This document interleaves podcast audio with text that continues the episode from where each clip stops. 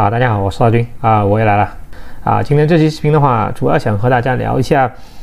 啊，美联储的一个加息对于一个利率曲线的话，到底有什么样的一个影响？主要的话，我想先围绕着 TLT 的话展开啊。前两天的话，其实我也看到了一个，也是一个国外比较著名的一个博主，然后他是准备用 TLT 的话去 hedge 自己的一个仓位，对吧？那我就我想带大家看一下，首先了解一下什么是 TLT，第二点的话，看一下。TLT 的话，到底能不能去帮助我们去 hedge 或者去对冲这一个风险，或者在什么样的一个情况下，TLT 可以帮助我们去对冲这一个风险，好吗？啊，首先的话来看一下利率曲线，看这边啊左上图的左上角的这一张图，这个的话就是一个非常正常的一个利率曲线，下面的话是零一零一二。啊，然后五年、十年，一直到三十年，这边呢，这利率曲线的话是这样，这这是一个，这是一条非常正常的一条利率曲线，就是往上走的一条利率曲线，这是非常健康的，也是非常正常的一个利率利率曲线。那，那我们通常说啊，接下去的话，美联储要加息加息，那美联储它能够加息，它加的是什么？其实美联储的话，它加的是隔夜利率，它加的是这边的一些利率。那美联储的话是没有办法去直接影响。或者美联储的一个加息的话是没有办法去影响十年美债的一个利率或者三十年美债的一个利率，这是他们没办法去影响。那么基本上美联储的一个加息最直接的可以影响到一年、两年和五年这一段时间的一个影响是比较明显的。那么而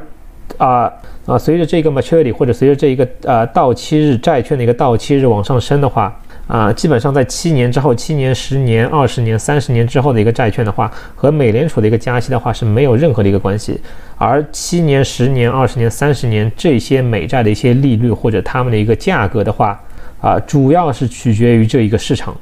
啊，这是第一点。所以我想说一下，就很多人会觉得啊，美联储要加息，那所以利率的话会上涨。啊，这一句话本身的话听起来没有任何问题，但是这一句话的话不够全面。对吧？我们只能说美联储要加息，所以隔夜利率的话会上涨，所以非常有可能导致两年美债的一个利率的话会上涨，五年美债利率的话也会上涨，但是不代表十年、二十年和三十年美债利率的话一定要上涨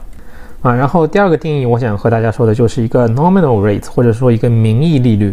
啊。什么是 nominal rate？什么是名义利率？就是其实我们平时经常看到，打个比方。啊，十年美债的一个利率，在今天是在星期五收盘的时候，十年美债利率的话，差不多现在在啊一点九九左右吧。那么这一个一点九九的话，它其实就是一个 nominal rate 或者是一个名义的一个利率。那么而这一个名义的一个利率的话，其实是等于什么？等于真实的利率加上 break even，B E 的话这边是 break even，break even 是什么？break even 的话就是通胀的一个预期，对吧？所以怎么去理解这一个一点九九这背后的一个含义？啊，这一个一点九九的话，啊，其实是包含了整个市场怎么去看待未来十年，因为这是一个十年美债的一个利率，怎么就这个市场怎么去看待未来十年美国经济增长的一个增速加上通胀，好吧？所以我在强调一遍所以是有两个因素可以去影响这一个 nominal rate 或者零啊或者名义利率，那第一个是 real rate，第二个的话是就是通胀预期。那就前面两个概念的话非常重要啊，因为之后的话我会回到前面两个概念啊。然后的话，我们来看一下 TLT。首首先先说一下什么是 TLT。TLT 的话，它其实是啊美国二十年国债以上的一个 ETF 啊。就准确说的话，它其实是一篮子美债放在一起，然后这一篮子美债里面的话，所有的美债它的一个到期日期的话都是二十年以上啊，等于是一个长期美债的一个 ETF。啊，这是 TLT 的一个概念。然后的话来看一下，啊，TLT 的话能不能做到一个对冲的一个作用？这张图里的这张图里面的话，一共两条线，第一条白色这条线就是 TLT 啊，或者 TLT 的一个价格。然后蓝色这条线的话是 NDX 的一个指数，啊，时间点的话是二零二一年三月十二号到二零二二年三月十四号，啊，基本上就是过去一年的一个走势。啊，我们可以看到这这条蓝色这两条蓝色这条线和白色这条线，在过去一年基本上它们走势的话是非常非常相似。我如果去看日相关性的话，在过去的一年里边，这两条线的日相关性在零点八，这是一个基本上是一个非常高的一个相关度。那什么意思？就是在大多数的情况下的话，TLT 和 NDX 的一个走势的话，或者它们的一个方向的话，都是相同的。那我们可以看到大致的一个趋势，从三月份到最高点，十一月份最高点的时候，大家都是在上涨，而啊，我们知道十从十一月份开始的时候，其实整个科技股的话就开始了进行一波回调。你可以看到，从十一月份开始的时候，科技股的话开始往下回调，然后 TLT 白色这条线的话，同样的也是在往下回调。白色这条线 TLT 的一个指数往下回调，代表什么？代表利率的话在上涨。啊，所以从过去一年去看的话。TLT 就过去一年走势去看的话，TLT 对于 NDX 科技股的来说的话是没有任何对冲的一个作用，因为这两者的一个走势的话是非常非常符合啊。然后第二条线同样的也是 TLT 和 NDX，我时间线的话改了，改成二零零七年十一月十九号到二零二二年三月三十一号，差不多用了将近十六年的一个数据。你可以看到，那么即使用十六年的一个数据去看的话。蓝色这一条线，蓝色这条线 NDX 它是在一个上涨的一个趋势啊，然后白色这条线 TLT 的话，它其实也是在一个上涨的一个趋势。然后我去算了一下它的一个，我这边用的是日线图，它我去算了一下它的一个日相关性的话，这两者的话差不多也是在零点八左右啊。所以从长期的一个角度去看，起码过去的啊十六年角度去看的话，这两者也是高度相关的，而且是高度正相关，所以是。啊，起不到一个用来对冲的一个作用，这是从长长期的一个角度去看的，啊，那啊，那 TLT 到底或者说债券长期的一个债券到底能不能起到对冲的一个作用呢？其实是可以起到一个对冲作用，比如说一样的这条线里面仍然是 TLT 和 NDX，但是我把时间线的话换到哪？换到二零零八年三月十二号到二零零九年三月十号十二号一年的一个时间线，零八零九年大家都知道了 GFC。那 global financial crisis 啊，就是上一次的一个金融危机。那而如果我去看它的一个日相关性的话，啊，其实是比较高的，是负的零点七六，什么意思？那么就代表在大多数的一些情况下，啊，在这一年或者在这一个时间区间之内的话，NDX 所走的一个方向和 TLT 所走的一个方向的话是相反的。那，所以在这一年里边的话，你可以看到 TLT 其实是起到了一个什么？起到了一个对冲的一个作用。啊，然后这边这张这边还有一张图我没有拿出来的是，啊，二零二二年疫情刚刚来临的时候，我也去算了他们的一个日相关性，因为二零二二年疫情二零二零二二年三月份疫情那个时间点的话，其实是非常非常短，这一次的一个当时当初的一个 recession 时间非常非常短，差不多也就一个多月的一个时间，那一个多月那一个多月，如果我们去看日相关性的话，它的一个日相关性差不多在负的一个零点四，那么也是负相关的，那所以我们可以。在这边的话，我们可以得出来一个结论，什么结论？那如果我们把整个时间线去放长的话，那 TLT 对于科技股或者对于指数、对于股市的一个指数来说的话，它是没有一个对冲的一个作用的。那这是把时间线放长，比如说放到从零七年一直到今天为止，啊，十六年的一个数据去看的话，NDX 和 TLT 的一个相关性的话是正相关，而且这一个正相关的话是相当相当高，但是。那么一旦有一个事件来临，而这个事件可以导致一个股市进入 recession 的话，那或者可以导致股市暴跌的话，短时间之内或者在这个事件来临之后的话，TLT 是可以起到一个对冲的一个作用的，好吧？因为啊，从相关性去看的话，这两者是负相关，不管是零八零九年也好，或者是二零二零年三月份也好，啊，这是第一点。然后第二点，我想说的是，如果我们看这张图的话，零八零九年这张图的话。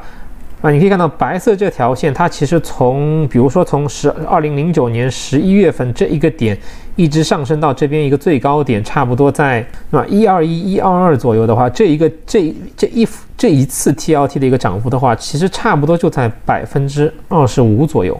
那么，但是我们可以看到整体的一个 NDX 如果从最高点一直下降到最低点的话，这差不多要将近有百分之五十的一个跌幅了，因为从两千点一直差不多要跌到了。啊，这边一千点不到，这边差不多在一千点不到一点，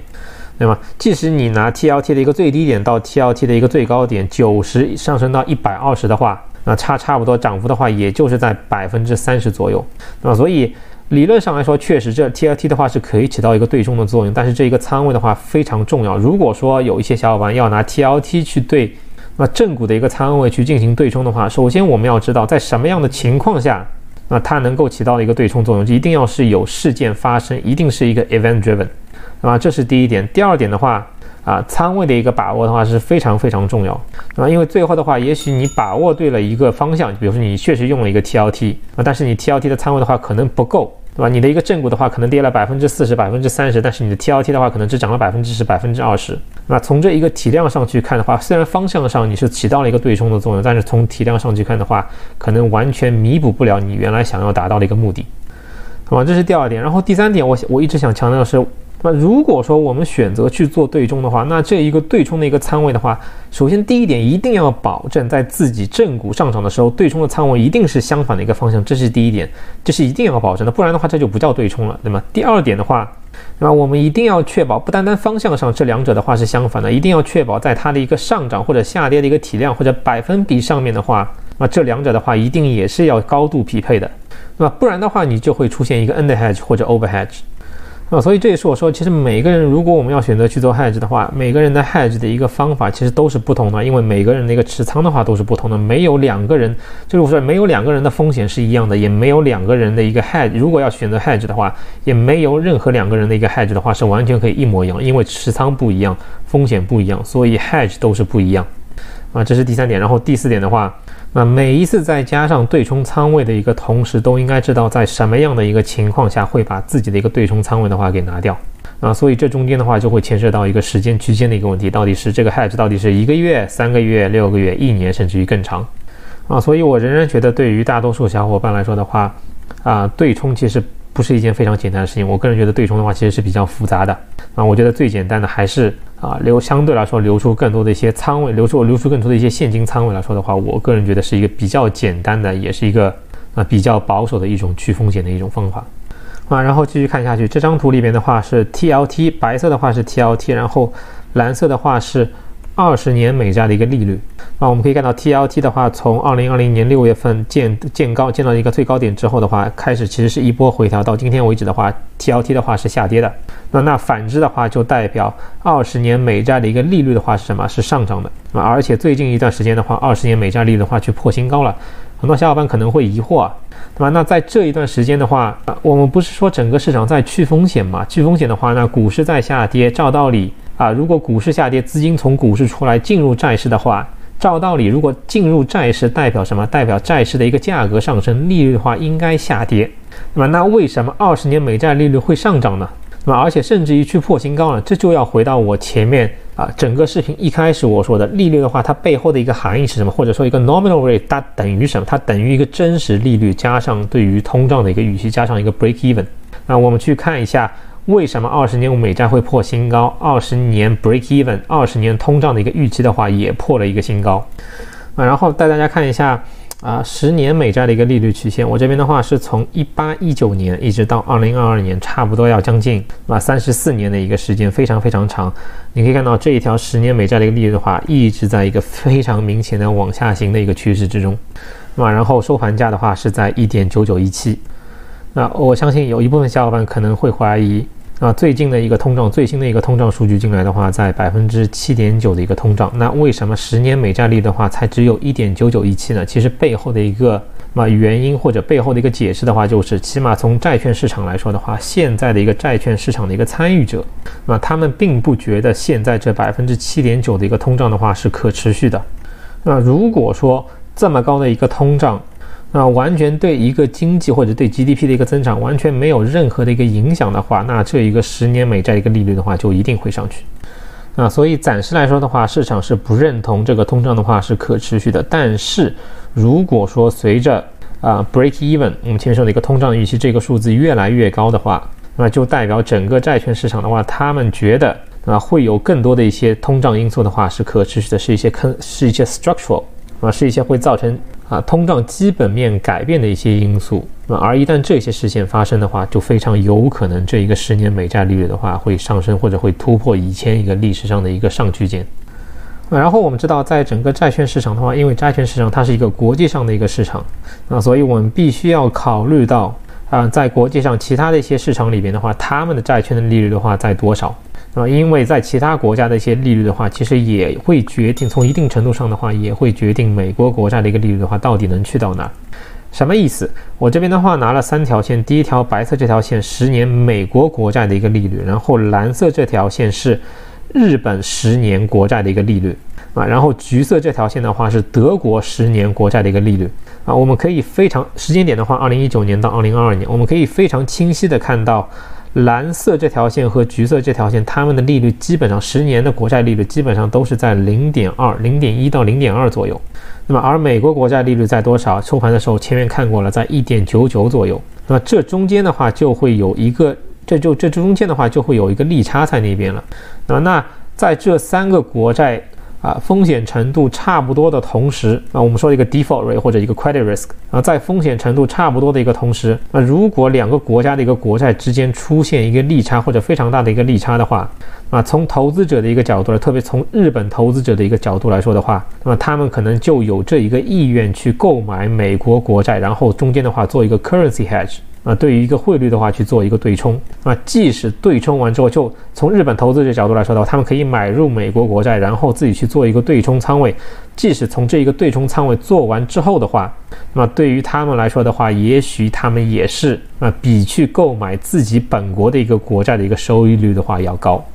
啊，所以这背后的一个逻辑就是说，如果美国国债利率越高，啊，或者美国国债和日本国债的一个利率中间的一个利差越大的话，对于日本投资者来说的话，他们就更有这一个意愿去购买美国国债，啊，所以我通我视频一开始说的啊，nominal rate 名义利率等于真实利率加上通胀的一个预期，这其实是内部的一个因素，但是还有一个外部的一个因素，比如说国际上的一些买家。啊，然后的话呢，大家看一下利率曲线，这边的话是美国国债的一个利率曲线，然后这利率曲线的话，我拿着是三月，就三月十一号，二零二二年三月十一号和上一年二零二一年九月三十日的一个利率曲线。那啊，土黄色这条线的话就是九月三十号，然后绿色这条线的话就是啊三月上一呃就过去啊几天前三月十一号的一个利率曲线。我们可以看到整体来说的话，整条从黄色这条线移到绿色这条线的话，整条利率曲线的话是在往上移。啊，但是如果我们去看一下两年和十年的一个利率的话，非常明显，两年的一个利率上升的一个幅度明显比十年利率上升的一个幅度的话要大很多。那么这就直接导致了什么？我们说的一个会导致两年和十年美债的一个利差啊，或者说利率的一个利差的话在缩小。那么而这一个缩小的话，其实是给美联储的一个信息，给他一个什么信息？就告诉你们，就告诉美联储，你们的一个政策的话。可能过于激进了，那或者说可能过于鹰派了。那么这一个利差，我想再强调，这个利差的话，美联储是会关注的。那么这在两次他们两次前的一个 FOMC meeting 的时候，鲍威尔已经说了。那所以我们去看现在这条利率，就绿色这条利率曲线的话，两年两年利率在这个点，然后呃十年美债利率的话在这个点，现在的话还没有到一个倒挂，就现在两年美债的利率仍然比十年美债利率要低。那但是如果美联储的一个政策再更加激进一点的话，非常有可能会形成倒挂。如果形成倒挂的话，那么从历史上的一个数据去推的话，那么倒挂之后六个月到一年之内的话，非常有可能会把整个经济预示着整个经济的话，非常有可能会进入一个衰退或者 recession。啊，说到这边，我不知道大家有没有一头雾水。最后的话，我帮大家总结一下，主要的话，我想说三点。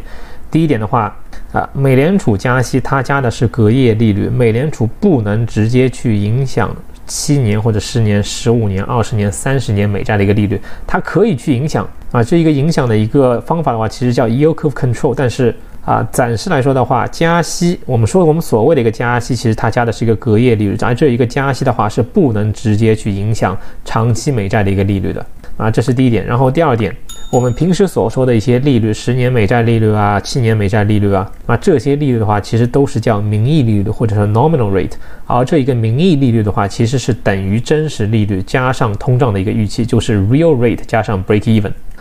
啊，那它其实反映的是整个市场对于未来经济的一个预测，或加上未来通胀的一个预测。那么，然后对于名义利率的一个影响的话，其实还会有一个什么？还会有一个海外啊资金的一个影响。啊，这是第二点。然后最后一点的话，那 TLT 能不能去对于科技股或者对于 NDX 去做一个对冲？从长期的一个角度去看的话，TLT 是没有办法去对科技股的话去进行一个对冲的。但是，那一旦有一些 recession，一旦有一个啊金融危机来临的话，那 TLT 就可以在短时间之内的话起到一个对冲的一个作用。例子的话就是零八零九年和二零二零年三月份。啊，但是有一点我想再强调一遍，是必须要发生由一个事件所引起的一个金融危机，那么而不是我们在 从今年看到的，比如说纳指已经回调了百分之二十了，但是在这一段时间的一个回调的话，TLT 是起不到任何的一个作用，因为 TLT 是随着纳指一起在那边跌，